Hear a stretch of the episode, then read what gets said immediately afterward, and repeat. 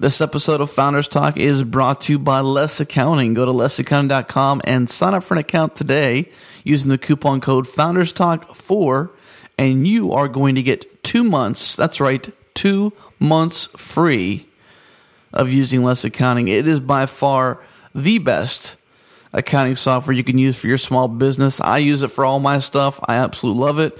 My uh, my taxes this year was the easiest they've ever been.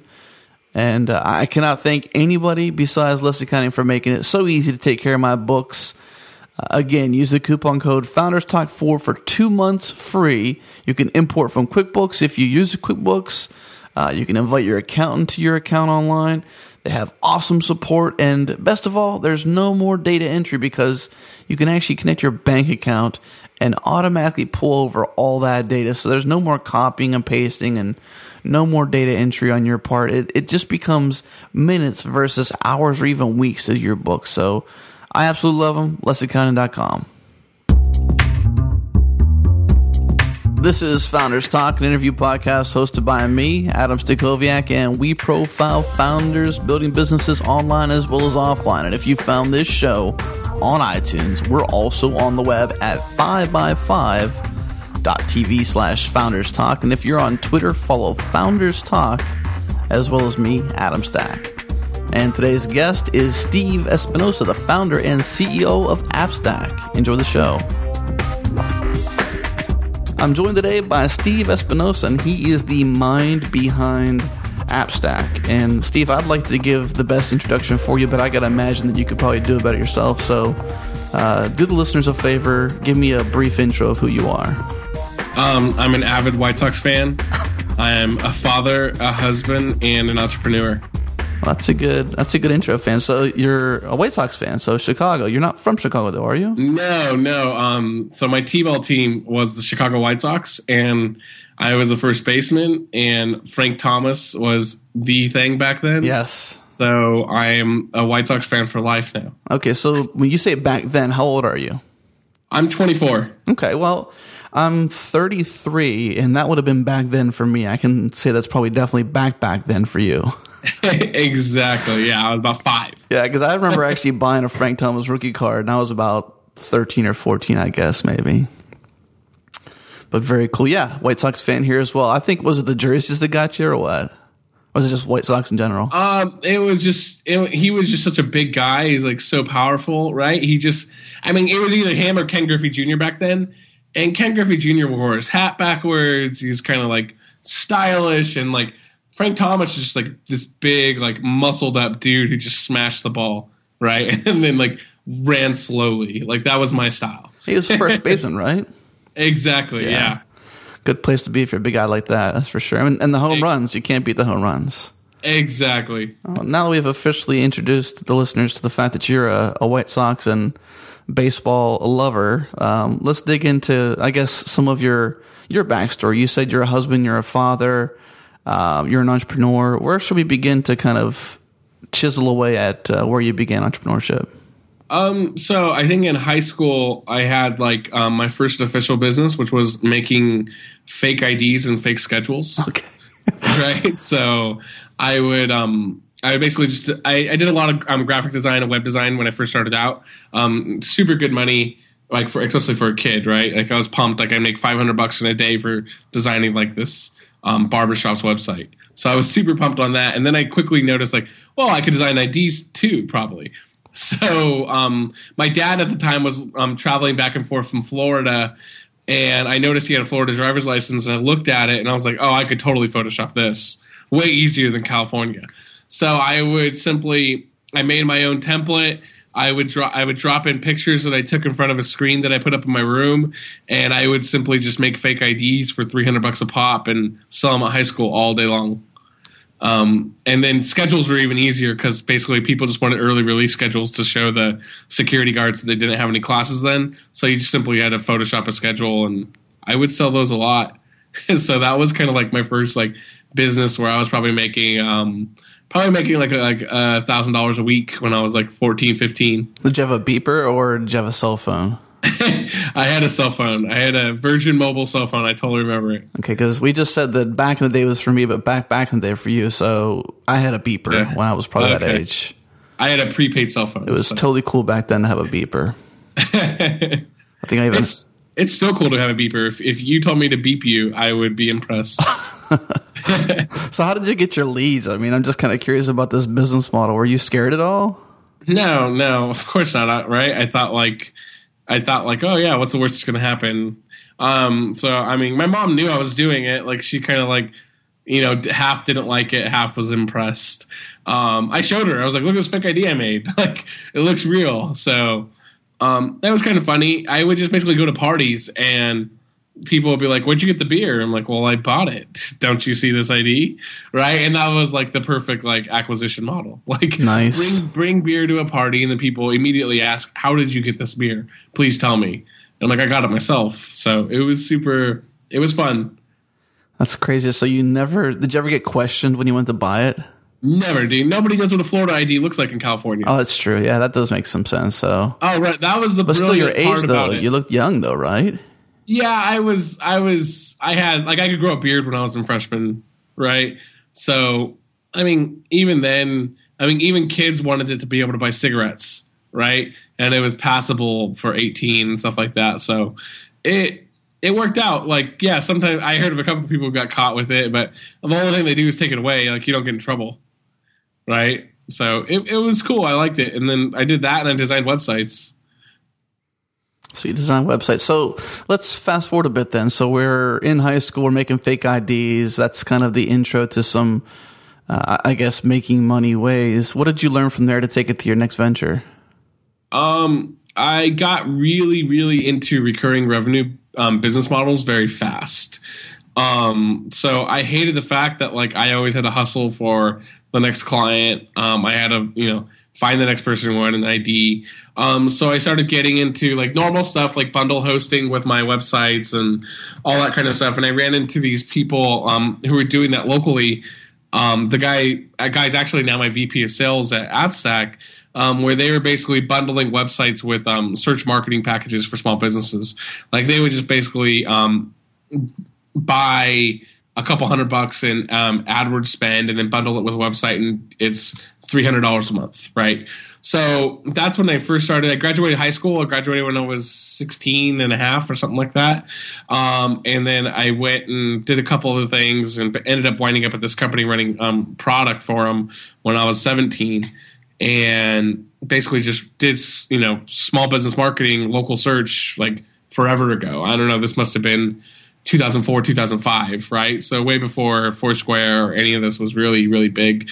Um, and back then like i knew like it was like it's still the same problems right? Like small businesses don't get it and they need to make it simpler and they only have a couple hundred dollar budget. Like that's we're still facing the same problems.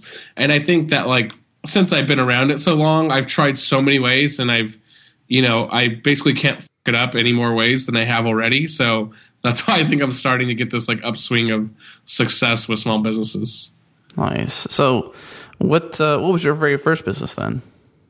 So I, mean, I, did- guess leading into some of the yeah. So more official um, businesses. my very first business, like me, like Steve, like official business was um, it was called BuzzSpot, um, and basically what we did is we um, would schedule. Google came out with Google TV ads. This is before the actual Google TV set top box, where basically they tried to revolutionize the way people bought ad spend on TV. So they got a, um, a deal with Dish Network where it said, "Listen, we're only going to charge people." For actual views of the TV ad, so they can detect that the channel was turned on at that time, versus normal TV ad spends based upon Nielsen ratings, which is like plus or minus 30% accuracy, which is crazy, right? So Google said, listen, it's just like pay per click, like you just basically pay per view of how many people actually watch that t- um, that that commercial that you just aired. So I would do that and bundle that with search marketing and say, listen, we're going to optimize your search marketing spend with when your views happen on your on your TV ads, and we could do that because we get instant feedback from Google AdWords. So I would do that, and I'd sell packages of a thousand to two thousand dollars. I ran that business for about six months, and I ended up selling it to Search Initiatives when I was like um, twenty. Um, so I did that, and then my second business was Backyard. Um, backyard came from I met Jason Calacanis on Twitter actually. Um, one time he was tweeting, um, "Does anybody want to take me to a Lakers game?" Um, you know, he just went to a playoff game. I, I had never been to a basketball game before in my life, and it's like eleven o'clock at night, and you know I'm kind of like stalking him on Twitter back then, Right. and um, I was like, I think I'm gonna you know tweet back and just say, yeah, I'll take you, right? and my wife's sitting there telling me like, no, don't do it. You're crazy. You're gonna look like a creepo, right? right. Um, this is back then when like everybody thought Twitter was for stalkers and weird people. Well, when's back then? Um, this had to have been like 2007, 2008 Okay. Right? So I mean, it was kind of new, but the normal population hadn't really like flocked to it yet. Right. Um, so 2008, so we did that, and then um, he replied to me, which is crazy, right? He was like, "Where are your tickets?" And I was like, "Oh shit! Like, I better get some tickets." So me not knowing, like, okay. Um, anything about basketball or knowing if you, even if he's going to say yes, I go on StubHub and I buy like the most expensive tickets I can buy Whoa. to to like a playoff game. Like, yeah, we were like a couple rows back, like for a Lakers playoff game, and it was like I don't know, it was like a couple thousand bucks a ticket or something stupid. I forget what it was. Um, and I'm like, oh, I hope this guy says yes because I just spent like 15 percent of my net worth.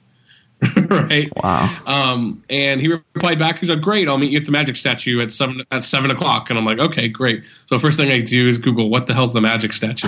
right? I, I guess it's like this big Magic Johnson statue outside the Staples Center. Right. So I totally go. I meet this guy, and like, um, you know, I, I tell Jason at the time, and he knows the story now. I tell him that, like, oh yeah, my my father in law got me the tickets. He can get tickets really easy. Um, kind of like wanting him to go in the future with me, and he totally did go to more games after that because I didn't want to make him feel like he's making this poor kid buy buy him Lakers tickets, right? so I get there, I'm like, oh yeah, I got these tickets, no problem, man. Acting like it's no big deal.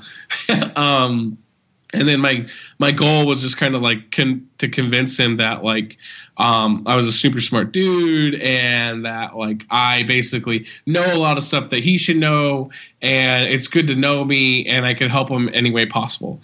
So at the end of the night, we're just kind of casually talk like spent the whole game with him. Super nice dude. Um, couldn't be a better dude to me um, for someone who just met him on Twitter.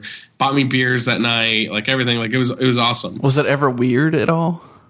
Uh, yeah, there were some moments where I had no idea what to talk to him about. Right, like I totally like we were kind of sitting there and we were talking back and forth, and but it was for the most part it was like I was just hanging out with a buddy, right? Like it was like hey, like and then we kind of talking business, but the game was really good, so at least there was a game to watch, Right. right? We didn't have to be talking nonstop. It wasn't like we were meeting for coffee and on a blind date. Um, so it was super good. And at the end of the day, he's like, "Oh, you know, you're really you're smart. You should definitely come out and um, come out to the office and and help me out with Mahalo and do some consulting." And I was like super pumped. So I was like, "Okay." So I ended up doing a whole bunch of consulting for him and like um, just do you know as much as I can, like prove to him how smart I was. And like I'm like I needed an in. And as people it is hard to get in and like meet all these people and like raise money and and you know be able to get connected and stuff like that. But it's like so I knew like I need to find one person who knows a lot of people and get them in. super Yeah. get him super impressed with me. So that's what I did. Like I didn't even charge him anything for consulting. Right? Like I'm just like I'm going to make this guy money and I would go in and I would look at their analytics and like and, and find these little little, you know, nuggets of data and be like, "Oh, if we just do this switch, we can make an extra 10,000 a year off ads because of X, Y, and Z." Right? So I would just do that over and over and over and then helping out help them out with like SEO and help them out with um with basically um, AdSense optimization based on like user experience trials and stuff like that. So we would just do that over and over and over. And eventually, like he was like, you know, you're pretty smart. You should come work for me. And it didn't really work out because I was like, listen, I, I'm going to start my own thing again. And he's like, great, let me know when you do that. So one day he called me up. He goes, you know that idea you were telling me about? And I was like, yeah, totally. He was like, why, you know, you should come up and pitch it to all these people. And so, like, literally three days later, I was on a plane to like Northern California and I'm pitching like Jeff Clavier and then like Dave McClure and like Eric Schmidt's venture company and um, XG, which is a um, a like basically ex Googler seed fund, like all these like top notch VCs. Like this is literally the first pitch I've ever done. I've never actually pitched a business, right? I remember it now, and I'm like, God, I must have sucked. Like, And so this business you're pitching is it AppStack? it's it's backyard. Okay. So so basically, I'm pitching backyard, and the idea was that um, Yelp's super cool, except that like when you go to the like hair salon in San Francisco, it's like all five stars for the whole page, right? And the really, if once that happens, the only differentiation is location and basically proximity to you, and that's basically just back to like antiquated technology, right? Like how far away you from this business? That's your best match, and it's really not. Um, really, there's three things that p- consumers want. It's um, how good of a place it is. Um, how far away is it from you and how much does it cost and all those three things factor into what the value is to the consumer right and pretty much everybody what they were doing is just is just distance and ratings so what we did is we literally would set up people inside our office and all they would do is call like day spas and hair salons and nail salons all day long and ask them for their prices and services and and store that data. So now we consumers could do like a kayak type search for local services, and nobody could do that before. So we were adding tons of value to the users. Um, our average time on site was like six and a half minutes. Um, versus normal local search sites that are independent from Google was like was like a, if um, a minute at most because they were just getting their data and how versus we were adding a lot of data and adding a lot of um, value that they couldn't find anywhere else. So I pitched that. We ended up raising um, seed money from Dave McClure, um, Eric Schmidt, who at the time was the CEO of Google, and um, Jason Calacanis. So did that. Um, it was crazy. I didn't know what I was doing. I can't believe they even gave me money. Um, I can. I remember they called me up. They're like, "Okay, we're ready to wire um, money into your account. Like, we're going to send fifty thousand dollars right now." And I'm like, "Okay, great. Let me go set up a bank account real quick, and I'll call you back with the number." wow. yeah. So it was like I didn't even have a corporation set up. Like they had to set it up for me. Like I didn't know any of this stuff back then, right?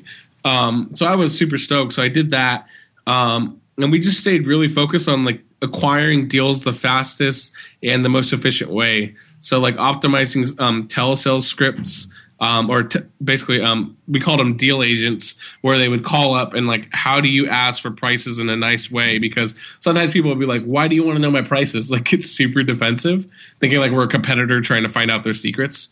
Um, so just optimizing those scripts for each vertical and then optimizing the search experience. And we ended up doing that. We also uh, i ended up going acquiring um, a friend of mine's company um, called citysquares.com and they were at like a half a million users. Um, I negotiated that deal, so that was kind of like within like a six month time frame. I raised money. I made my first company. Um, I was like the CEO for like real CEO for the first time, right? With like investors and stuff like that. And I acquired another company. So it was like total roller coaster ride of, of learning and just getting thrown into it. And at the end of six months, we were at like 600,000 monthly active users um, sixty thousand dollars a month in revenue, and that's when um, Pixelfish wanted to um, acquire us. So we ended up selling to Pixelfish in the you know four million range, um, in like in like seven months. So it was super crazy because then I got acquired too. Um, and it was I was totally blessed. Like it was a really really good experience. Um, so many things I would do different now, right? But like I'm glad I made all the mistakes I did because now with AppStack, like like I don't think I think being focused, like as cliche it is, is the most underrated rated thing in the world. Um, as far as like being an entrepreneur, like being focused is like that's what makes either you you live or die by it, and that's really it. Like by your focus. Yeah, by your focus. Like if you're not focused, like like I'm more focused now on like on anything. Like if I wanted to go back to backyard, like I would say, listen, we're all, we're going to be the best deal search for hair salons. Like not nail salons, not day spas, not anything else, just hair salons. Like it, you just your your engineers can work better, your designers can work better. Like it flows all the way down. Like you don't have to think about user experiences for different type of use cases. You don't have to think about different operation processes and everything else. Like it just complicates your business model so much. And my business model now is simpler than it was at my last company.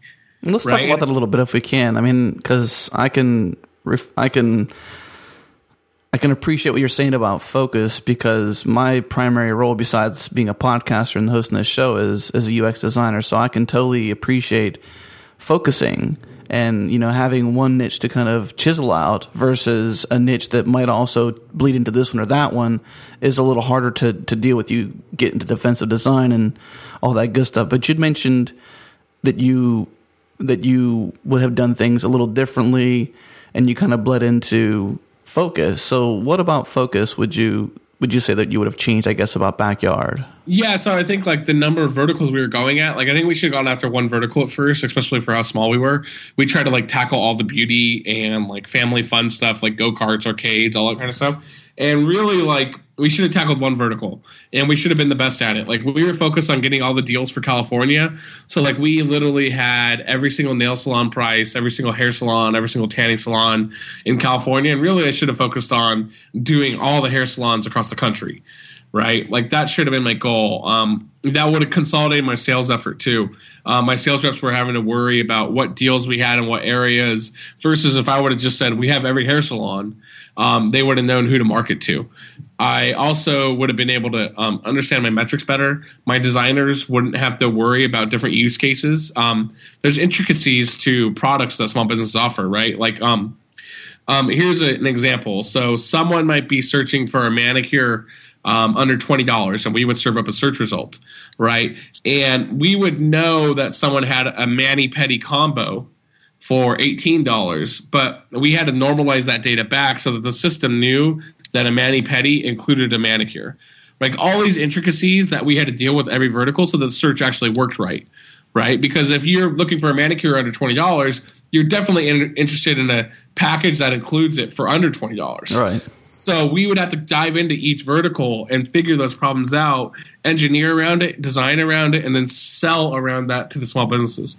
And I tried to do that with like five or six verticals right off the bat, and it was just a bad idea. So I could have got a crit- critical mass faster. I probably could have drove up time on site a lot faster and increased sales if I would have just been focused. And I don't think people think through everything as much. And I think stuff like accelerators and incubators are really helping entrepreneurs learn those goals faster.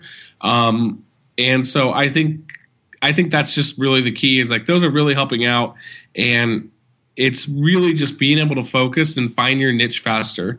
And we kind of started finding it as we went. Like we started dropping off family stuff, like like movie t- uh, movie prices and um, arcade specials and go karts, and started really focusing on beauty.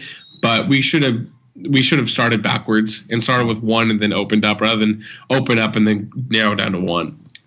And so with the acquisition, I guess that was at least based on TechCrunch, uh, Tuesday, April 26, 2011. So that was when you got acquired by Pixelfish. You said you got uh, picked up as well, so you became the CTO as part of that. And are you still part of that uh, that outfit? Yeah, yeah. So I'm still running product over here um, for Pixelfish, and um, I'm the CEO of AppStack. So the um, guys at Pixelfish, John McIntyre, who's the CEO, um, couldn't be a greater guy, um, and just really supportive of me doing AppStack and everything else. So I I love it, and they're doing some really cool stuff. So I super appreciate um, everything John Mack's done for me, and it's it's a perfect scenario for me. That companies are even we share office space, so it couldn't be better. So just because I kind of know how blessed you are, maybe the listeners know as well.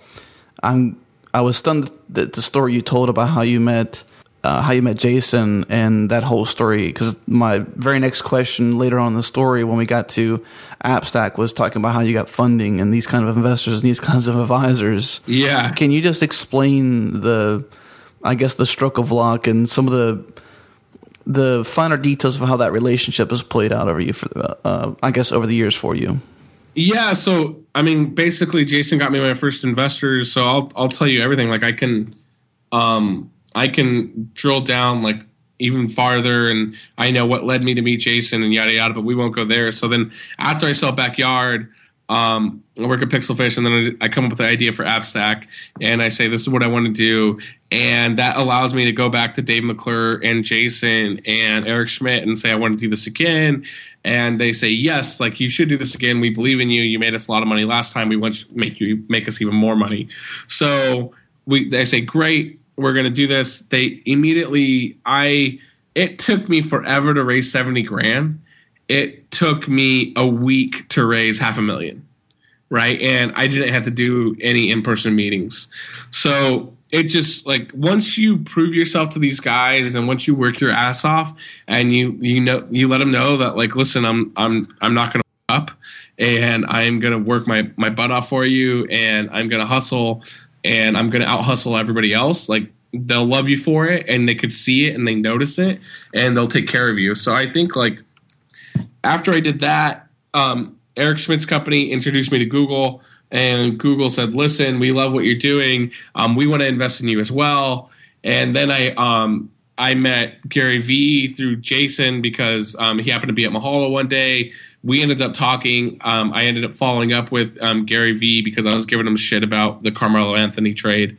Um, yeah, I, just, I, still think that the Knicks could have had all their key players and signed Melo in the offseason and be a lot better off. Um, but that's for another day. So we are talking shit about Carmelo Anthony trade. Ended up following back up with him. I'm telling him what I'm doing. He ended up investing in uh, in me, and it really just like it was it was great. I mean, this all came from like Twitter, right? And like me having the balls to spend money to be able to tell this guy like a lot of money. I, yeah, yeah, like like basically like like it. This turned this changed my life like it absolutely changed my life. So it was a big risk that you're really glad you took.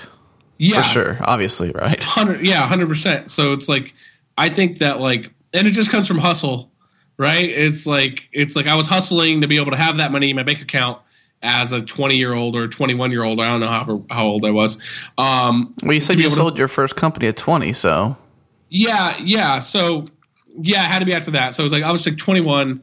Um, there's some time that passed in between when I took Jason to when I actually raised money. Um, so when I met when I met Jason, like it was like I was already like trying to get to that goal, and I think like having a clear set of expectations of knowing who you need to meet and who you need to um, how you need to get to them is key. So i think like when i was like before i met jason i was totally like it's too hard to meet these people. I'm never going to meet these people. I don't even live up in silicon valley. Like this is impossible. And i just kept plugging away at it.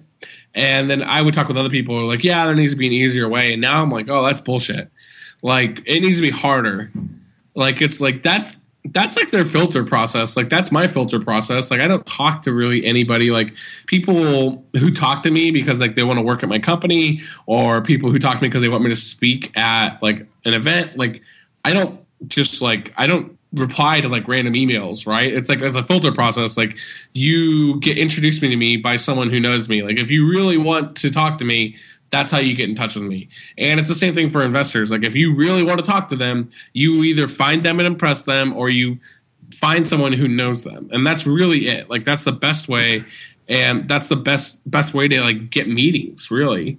Um so I think that it's everything else is bullshit. Like you can fill out applications and do contact forms and and send cold emails, but that's the most efficient way, inefficient way to do it. And you really just need to hustle and like and find people. Like I remember Dave McClure tweeted out one time that he needed a ride, and anybody who gives him a ride to San Francisco can pitch him. And like there's this group that went and picked him up and drove him to San Francisco because he didn't have a car, and he ended up investing in him like fifty grand.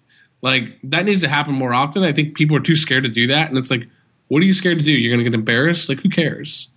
Right? Like right. like it's a, it's the same thing. Like if you have a fake ID like who cares? It's gonna get taken. It's gonna get taken away, and you're gonna go home. Like no one really cares. What's the worst that could happen? They say no. Exactly, dude. Exactly. Well, the, exactly. The, the, key to success, though, and the key, key to successful people is that they're always willing to do what unsuccessful people are not willing to do. Right? You, you said you said hustle, but basically you were open to doing everything that an unsuccessful person was not open to doing. Yeah, I mean, yeah, I guess you could put it like that. It's just like well, yeah, where the unsuccessful people stop, you continued. Yeah, yeah, oh, totally. And all the guys who like have a whole bunch of money and like are successful are the same guys like who had who have a whole bunch of girlfriends in high school, right? Like right. They, they they weren't scared to ask for a number and they weren't scared to like like go talk to chicks, right? It's because and even like oh yeah, I, I got like I got rejected and girls told me no, you can't have my number. I didn't care, right? right? It's just like that's part of it. So I had a whole bunch of people who told me, "No, I don't want to invest in your company." This is this. I literally had um, one VC tell me this isn't going to make any money at all two months before I was acquired. What'd you do?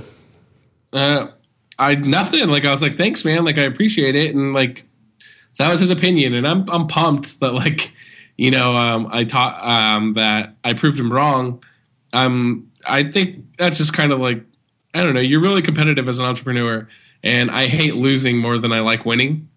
So it feels really good to win, and it's like at AppStack, like we're we're killing it right now, and like I have amazing designers like Joel um, and Jed that are kicking butt, and I think that everything's everything's rolling the right way, and I'm super blessed and I'm super lucky right now, and I just I'm keeping on it, and I think we just have to work harder. Like I think a lot of people don't work as hard as they think they work, right? And they think like 40 hours a week is okay. And that yeah, that's okay. Like if you want like if you want to just be normal and like do your job and there's nothing wrong with that. But if you want more, like you need to work 60 hours a week. Like there's no way around it. And if you're not, like you're just not working hard enough. Because if you aren't, the next person is. Oh, completely. Right? exactly. Like so like I still can't get my mind around how some like CEOs or entrepreneurs can't do financial models. Like if you can't do a financial model and you don't understand how that works and like you or it's too complicated for you to figure out like i don't trust you to invest in you. I don't trust in you to um, come up with you know figure out hard decisions in the future um, figure out if if doing certain product changes are worth it any of that. Like i i don't understand like certain attributes of entrepreneurs. And i think like a lot of these people who think they're entrepreneurs right now are just really good employees right? Like they're really, really good designers, and that's what they'll be. That's what they'll be, and they won't ever be more, and that's okay. But I think people are trying to right now, like trying to be more than they are, and it's like they're going to end up like losing money. They're going to end up like like depressed about company going under. Like a lot of people say, like, oh, listen, like it's okay if your company fails. Like no one thinks that right? It's like try telling someone who's divorced it's okay other people get divorced. Like like they're not okay with it, right? So right. it's like I I think there's a lot of aspects that a lot of people just don't get about entrepreneurship and they just shouldn't be entrepreneurs and I think a lot of people are just too scared right now to tell their buddies or friends like, "Oh my god, the best thing you could do is tell your friend he has a shitty business." Right? Because it's like they need to know and too many people think they're going to be entrepreneurs and they're not. Like they're just going to fail. And I, I, I'm stoked that they're going to try and all that stuff, but people need to find out sooner if it's not going to work out. So let's, since we're kind of full circle, we're kind of getting closer to AppStack and talking about the details here. You've got what, 12 people on your team? I think we're up to like 30 employees now. Okay. So your, your about page or your team page is, is lagging. Well, yeah, we're not. We don't. We don't include everybody on there. We're kind of. We we have a lot of other stuff to do. My my brother's not even on there. My brother works at the company, and I haven't even put him on there. So, I'm I'm kind of getting shit from that. I bet. Um, so let's let's talk about AppStack then. So where did the idea come from? What were the first moments of getting started? Did it was it just a trickle over from ideas you had with Backyard? Or was it something brand new that uh, yeah, so I originally wanted to do AppStack. It was called Appetizer originally, and I thought of it actually before Backyard. Um, I wanted to automate the process of iPhone apps, and then you know, eventually everybody got that idea. Um, but like we, I started working on it back in like 2007. Um, and I wanted to do it for newspapers so that like basically easier to read the articles, and then they could serve geo-targeted ads and um, all that kind of stuff. Um, as soon as I started getting into the processes, of working with publications and stuff like that, I was like, no, this is it's not there yet. I mean, not that many people had iPhones back then either, right? And Android really wasn't even a thing back then.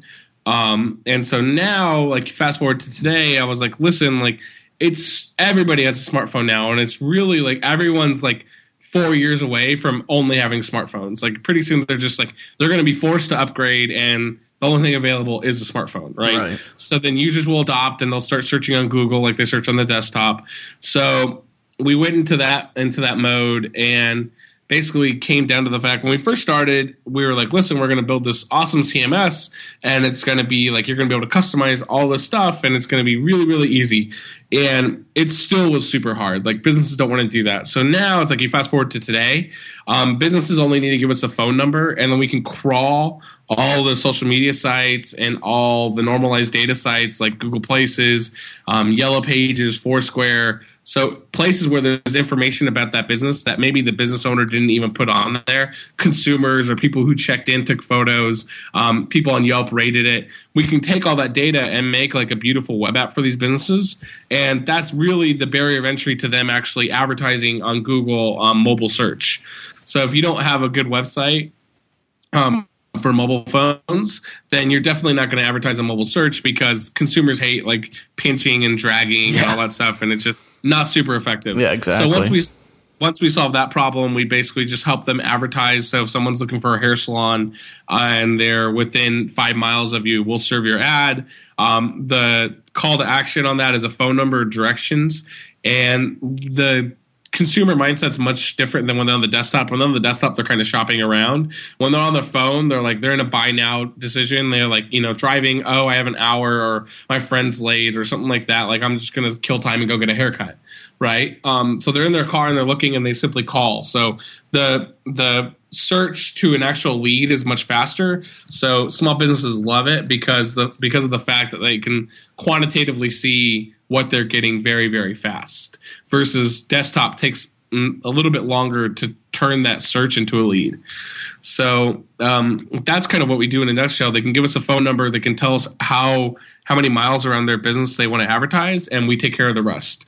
So the average small business owner is getting leads for sub ten dollars, which is um, much much cheaper than our competition or any other any anybody doing small business marketing in general. So we're super stoked on it. Um, Google stoked on it. So we originally raised half a million dollars. We then raised another million because it was going so well. On top of that, um, from the same investors from Google, um, Eric Schmidt and um, Dave McClure. So we did that, and we're kicking butt. We won um, best business model at launch um, which was I was super super excited. And there was a moment at launch where I was about to go on stage, and I was I was I was getting kind of nervous. Um, Jason Calacanis looks at me in the face. He's like, "Listen." I love this idea since the moment you told me about it. I've loved you since the moment I met you. You're going to crush it. Don't worry about anything. It's just me and you up there. And then he taps me on the back, and then I go up on stage. Right? Uh, no, no butterflies. All um, gone. So that was like, oh, it was. That's what I needed. I needed that like little like um, I don't know if you're a fan of football, but every um, every t- every time before the 49ers play, um, Coach Harbaugh goes up to Alex Smith, who's the quarterback, and he kind of like slaps his helmet around and hits his shoulder pads and kind of psychs him up, right? Right. and that was that was my moment from Jason. Like, and it was kind of full total full circle from like this nervous kid who was like meeting him out in front of like a basketball game to now I'm like going up on stage and you know at at that point I didn't know, but like giving a winning presentation at launch, right?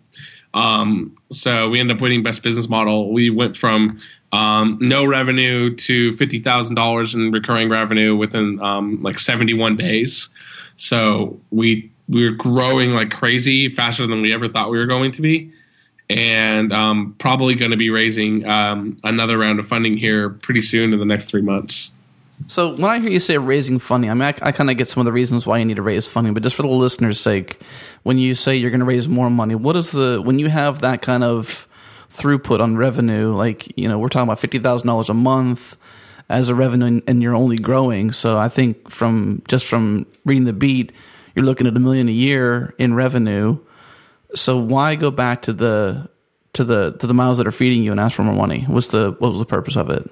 Um, because I don't want to. So my last company was kind of like um, in baseball terms, I hit a double. Um, I'm not going to hit a double this time. I'm gonna like I'm gonna hit a home run. So I'm gonna be we're gonna we're gonna be the biggest mobile marketing company on earth. Like that's our goal, and I'm not going to do that with a million and a half. And um, there's basically the way we think about it is we just need more. Um, we know we built a product that works. We know business owners want it. We know we can sell it, and we know it makes money. So we really just need more of those things. And it's really an execution play now. Can you execute that at scale? Can you scale all four of those things? And you need more money to do that, so I could do it faster. Um, So is the money for salaries? Is the money for you know the money's for for more people, more people? right? So Always more, people, right? Yeah, more people to acquire customers and more people to build products. Well, let's talk about people for a second because the last person on this uh, on this show, actually out in your neighborhood, Jon Crawford, he runs Storenvy, and uh, he, he since I've met him two years ago at South by. I mean, I've met him before that, but the last time I saw him face to face was at South by in 2010, and since then he's been recruiting, and he's out in the Bay Area, he's in San Francisco, and, and it's just hard to find people. But you've got maybe some bigger connections, and he's got. Let's talk about recruiting. What do you have? I mean, do you hire somebody to do that? What do you do for recruiting? And you've got the money, obviously, but you've got to find talent to hit that scale, like it said. Yeah, recruiting's um, super hard. Um, it's really hard to find the right person with a skill set, and then it's even harder to find someone with a skill set that gels with your team. I love my team. I go get beers with my team. I hang out with my team. They come over to my house um, for pool parties, right? Um, and so that's really the most important thing. Is I would much rather have someone I can grab a beer with and everybody can grab a beer with because as everybody knows, like if you don't like a dude personally, Yeah. as professional as you try to be, you're not going to work super good with them. Um, especially when it comes to like engineering and design, where um, criticism is a huge part of it, Yeah. right? Like feedback and everything else. And if you don't like someone, people get super defensive. Um, they don't take opinions the right way, all that type of stuff. So, especially in a product team, it's huge to hire people who get along with everybody. So, we recently like I'll vet somebody and all the rest of the team interview them. Um, so we're even doing that as as low low down as far as account managers now. Like the account management team, like they all have to say this person's really cool, and yes, we would grab a beer with them. And literally, that's a question. Like, would you get a beer with this person? And if it's no, like I don't really want to hire them. And so on top of that, it's just basically finding people through referrals is always the best. Um, and uh, what's really cool about being um, Google's an investor, um, they actually have um, recruiters that you can use.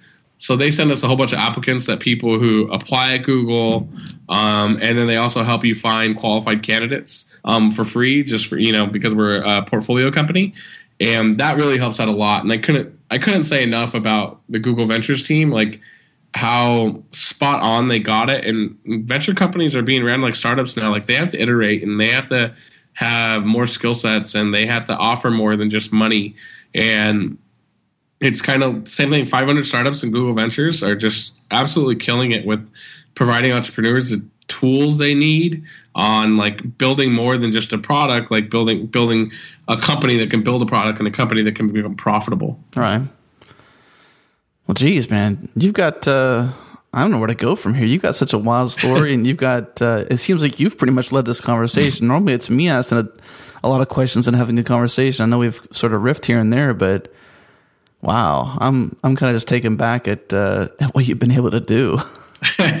Seriously, that's this is probably one of the moments uh, that I'm happily. Uh, you know, I don't have much to say. That's that's crazy. Usually, I have the most to say on this show, and it's my show. So, but uh,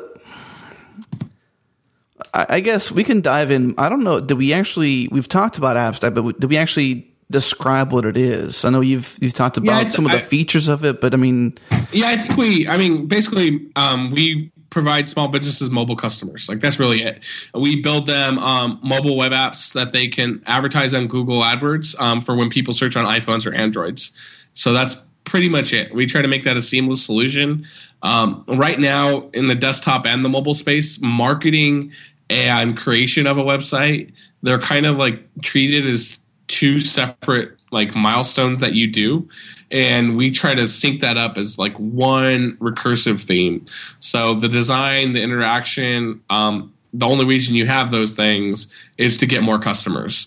And small businesses are kind of a different animal than like a national brand or maybe a website that you're building because they're not as brand sensitive. Like none of none of our apps look like their website if they have one at all so they really just want to know, like, oh, you got me more customers. Like, I'm pumped on that. So that kind of gives us the freedom of like, having our designers go at it. Like, do what you think's best. Um, do what you think is going to um, pull like on the heartstrings of the consumers to either interact with this business, call them, get directions, email them, and ask them a question. And so we can really focus on data driven design, and then also let them go at it and do what they feel is best. So that's what I'm really excited about this business is um, the small businesses are really just saying, here's my budget. Um, I want to get people who are searching on mobile phones do your best job, and that's our goal. And our goal is to do that as quick and as um, effortlessly on their part as possible. So when you talk about the the things I guess you're doing here, focusing on mobile, uh, making it kind of easier. Is there is there any options where you're opening the platform to to designers and developers to actually leverage your platform, or is this mostly in house stuff happening? Yeah, yeah. So we're we're we're making we're in the process of making an API right now. We definitely see this as like um as people will be able to make themes and um make plugins for their current stuff. So we even have people right now that are like have restaurants and they put their OpenTable um, um, you know reserve a table now button on the contact page. And we definitely think there's um, ways to expand upon that. Um, we're just not there yet. Um, we're again staying super focused on our niche and our niche right now is really about five or six verticals that we're killing it in and um, getting those customers as much as many leads as possible and then expanding upon that probably around in q3 yeah, based on your homepage, you're talking about 50 different industries. And back with when you t- were talking about backyard, you said if you could do something over again, you would have had more focus. Did you? Do you think you learned your lesson well with with what you're doing here with AppStack? Then? Yeah, we initially started with one industry, and then we expanded to three, and then six, and then now 50. So we very much took our time, um, looked at what was happening uh, iterated again, took what was happening, iterated again, and then found our niche. So we originally started only making native apps. Um, search marketing wasn't even part of it. Um, and then people liked that, but the only people that liked that were the people like kind of ego driven, like they liked having an app in the app store. And then we got into the fact that like, okay, what they're really asking for is how many customers did this bring?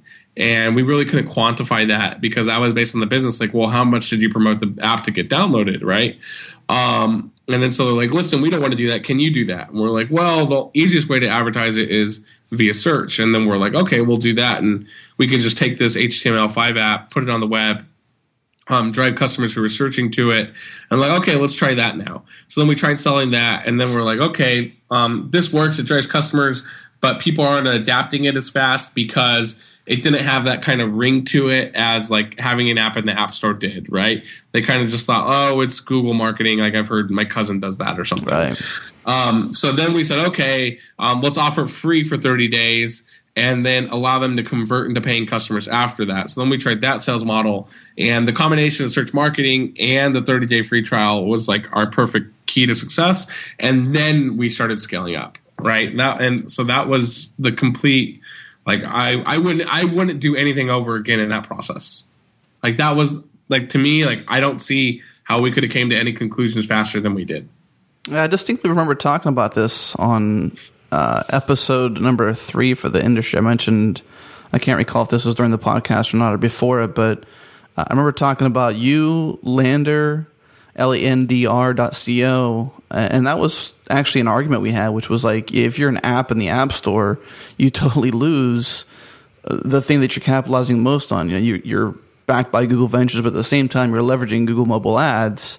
And I was like, well, if you're in the app store, you're only you know, for lack of better terms, findable in the app store. So people would have to like be searching the app store, which you don't find for services. So you're actually, you know, targeting the the mobile website of things, basically providing a number of themes across 50 different industries and leveraging that as well as Google Mobile Ads to, you know, pretty much target people to the right kind of businesses with mobile friendly websites that actually convert. Definitely, definitely, and that's that's yeah. You summed it up. You you can come be a sales rep if you want. that's funny. That's funny. Geez, let's see. What else can we talk about? What what else can we talk about?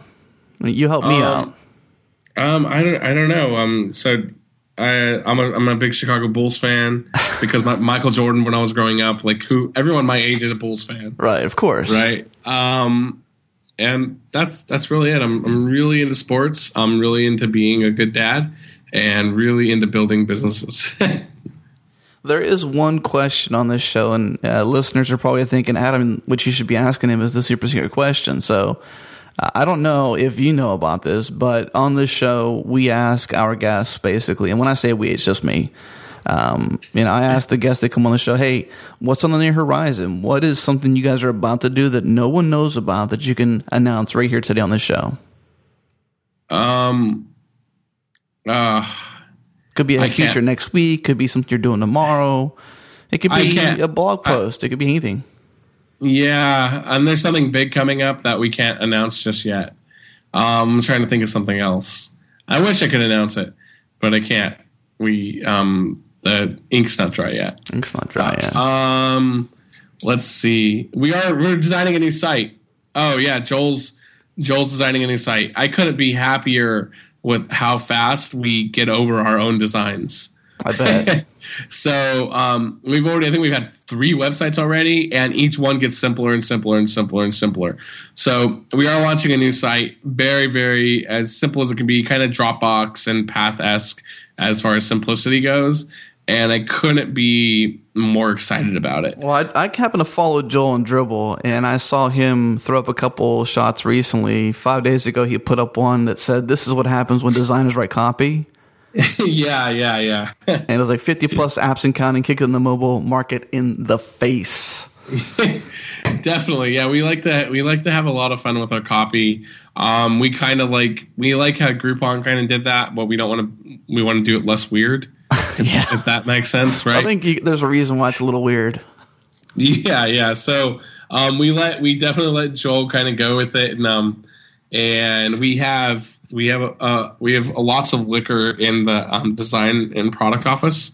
So I think that helps Joel um come up with some you know great slogans like that. but um yeah, the new site is going to be kick butt, dude. I'm I couldn't be more excited about it.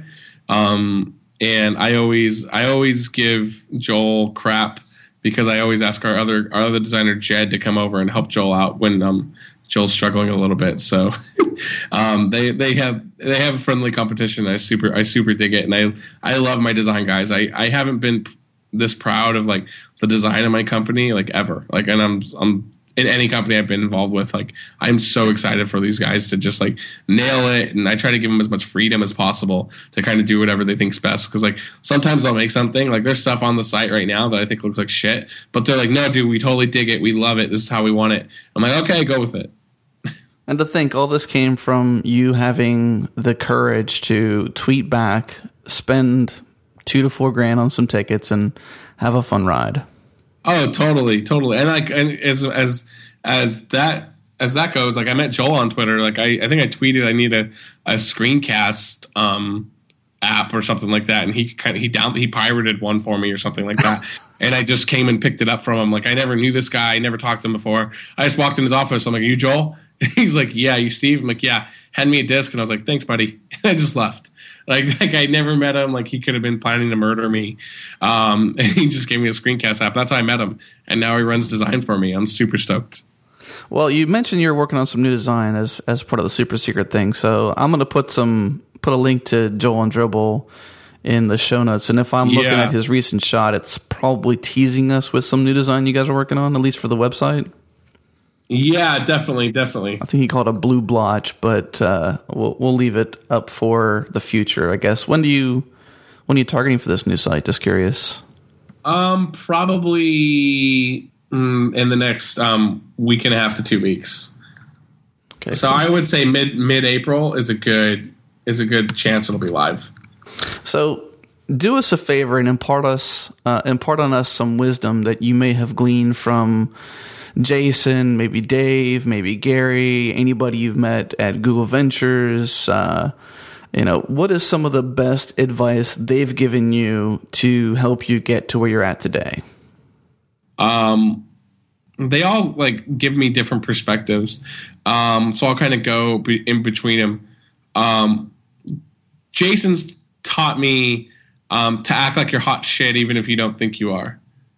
Um, he's he's and he's great at that, right? Like like like Jason Jason has this this kind of like ambiance about him that like he is just like the man. He knows what he's doing, and he's taught me how to do that. Like from investor meetings, like to where like I'll I'll go to investor meetings and I'll come back and tell Jason about him, and he will tell me like they don't know what they're doing. This is why they don't know what they're doing, and this is why they're telling you what they said. And I'm like, oh my god, I have so much to learn, right? Like I will, I'll come out of this meeting being like, oh X, Y, and Z, and he's like, this is what it really means. I'm like, oh my god, you're right.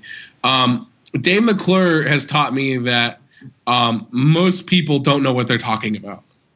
So the only person who really knows about your business is you, and that's really it. Like you take you know five percent of what everybody gives you and and run with it. Everything else, like if you take anything too literal from anybody, and he'll say this about himself, he'll be like, if you take anything too literal from me, you're crazy, right? Because I don't really know what I'm talking about, right? They only know their specific industries. Like if you want to talk about like human powered search or learning, like talk to Jason. But other than that, like you can take bits from him.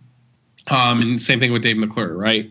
Um, from Google Ventures, it is always you you can't do enough testing and diligence, whether it's upon like your investors or the the products that you're going to be launching. They're very, very, very, very metrics driven. Um, but I think the best ones from Gary Vee, who I had a, a conversation with him, and he said, "Listen, you'll succeed as long as you just hustle the shit out of this product." And that's like verbatim of what he told me. I bet and I was like, okay, like you're right. Like like as long as we just do this more and more and more and more and more and more, like you're gonna do good. And like that's just what it is. Like like it's like okay, let's assume you're past that line of like yes, you could be a CEO and no, you can't be a CEO, right? Like get rid of the people who can't, right? The people who can, the only thing that's separating them from being like a great CEO and having like you know a good company and having an exit or going public is like hustle. Like, that's really it. Like I I think that like you can you can learn a lot of shit. Right? It's not like sports. Like in baseball, like 80% to 85% of the guys like physically are the same. Like buff dudes, they're all fast, like very athletic, right? But it's like they don't they're not as good as the other people because strategy, like fundamental stuff like eh, that. A, exactly. With entrepreneurs, it's like our our physical equivalent for baseball players is how much we know. Right. Right. And we live in the perfect age to learn. Right. So it's like if you don't well, there's nothing you can't learn. You know exactly. If you don't succeed, it's your fault. Right. And that's it. Like that. That's just it. Like you didn't do it. Like and and like people will try to sugarcoat it, but it's like if you didn't do it, it's because you didn't do it, not because nobody else did it. So it's like um, I hate the Raiders, but like their owner would always say like just win, baby right? Like that's it. Like no one else cares. Like just win, and that's it. So I think that's like the biggest thing is like Gary Vee's just like, yeah, if you hustle the shit out of this product, like you'll kick ass. And he's right. Like it's as simple as that. Like it, and, and like you'll force yourself to iterate. Like if you hustle and you find new data and you find something out, like you'll iterate naturally. Like that's just what happens when you find out new data. You make changes in your life. You iterate with your life every day. Like I I change as a father all the time right? Like I like I played I played um, the zombie levels on Call of Duty with my son, right? And he was digging it, and then he started having nightmares about zombies, and like, oh, I got to iterate out of this, right? right. So I was like, okay, no more playing zombies with dad, right? And it's like, so you naturally do that like all the time with your life, and like. It's like if you're a good CEO, that's like it shouldn't be news that you should change your product um, fast and fast and fast until you get it right. So the only thing separating everybody is just like how hard they work. Like that's it. Well, Steve, I, I have to agree with uh, with your son though that the zombies are pretty scary. exactly. they're, they're kind exactly. of scary, you know. They really are. I would he would he would just sit there and shoot the wall, and then I would have to go around him and protect him until they overcame us. Like, and then you die, and then that horrific laugh comes into play, and then you got that's probably that's probably what sparked his nightmares. Poor kid. exactly, exactly. I would, and then I would let him be um, Richard Nixon. So, so I guess uh, to part with, how can people catch up with you? Where can people go to find out about you? I think it's what uh, goappstack.com, right? Is your yeah. Um, my email's um, steve at goappstack.com. So if anybody needs to get in touch with me, um, steve at goappstack.com is the is the way to go through. Or you can um let me see, hold on real quick. Let me get something. Um you can text Joel at 951 265 8033 and he'll fig- he'll figure out and get you in touch with me. Wow. is, is he going to be upset with you when you when he hears this? Yeah, yeah. When he hears this, he's going to be crazy. But please, everybody, just text Joel if you want a meeting or you want an interview or you um, want anything from me. If you want Starbucks, just text Joel. Even some design advice if you're going to the Yeah, Dribbble. just, free design advice from Joel Buchelman, um, who's a master on Dribbble. Um, you can definitely just text him and he will help you out. Awesome. Well, Steve, it's uh, it's honestly been a pleasure to, to chat with you. I love the story. Uh, I applaud you for having the courage to uh, to do what Gary said, which is just keep on hustling and doing what the what the losers wouldn't do. So, um, thanks for coming on the show. It's it's been a blast, man. Thanks. No problem. Thanks, buddy. And that's it for this edition of Founders Talk. Thanks again for listening to the show, and also thanks to Leslie County for making this show possible. Don't forget to use the coupon code Founders Talk 4 for the month of April to get two months free of Less Accounting. And if you're looking to sponsor this show, just shoot me an email, adam at founderstalk.com.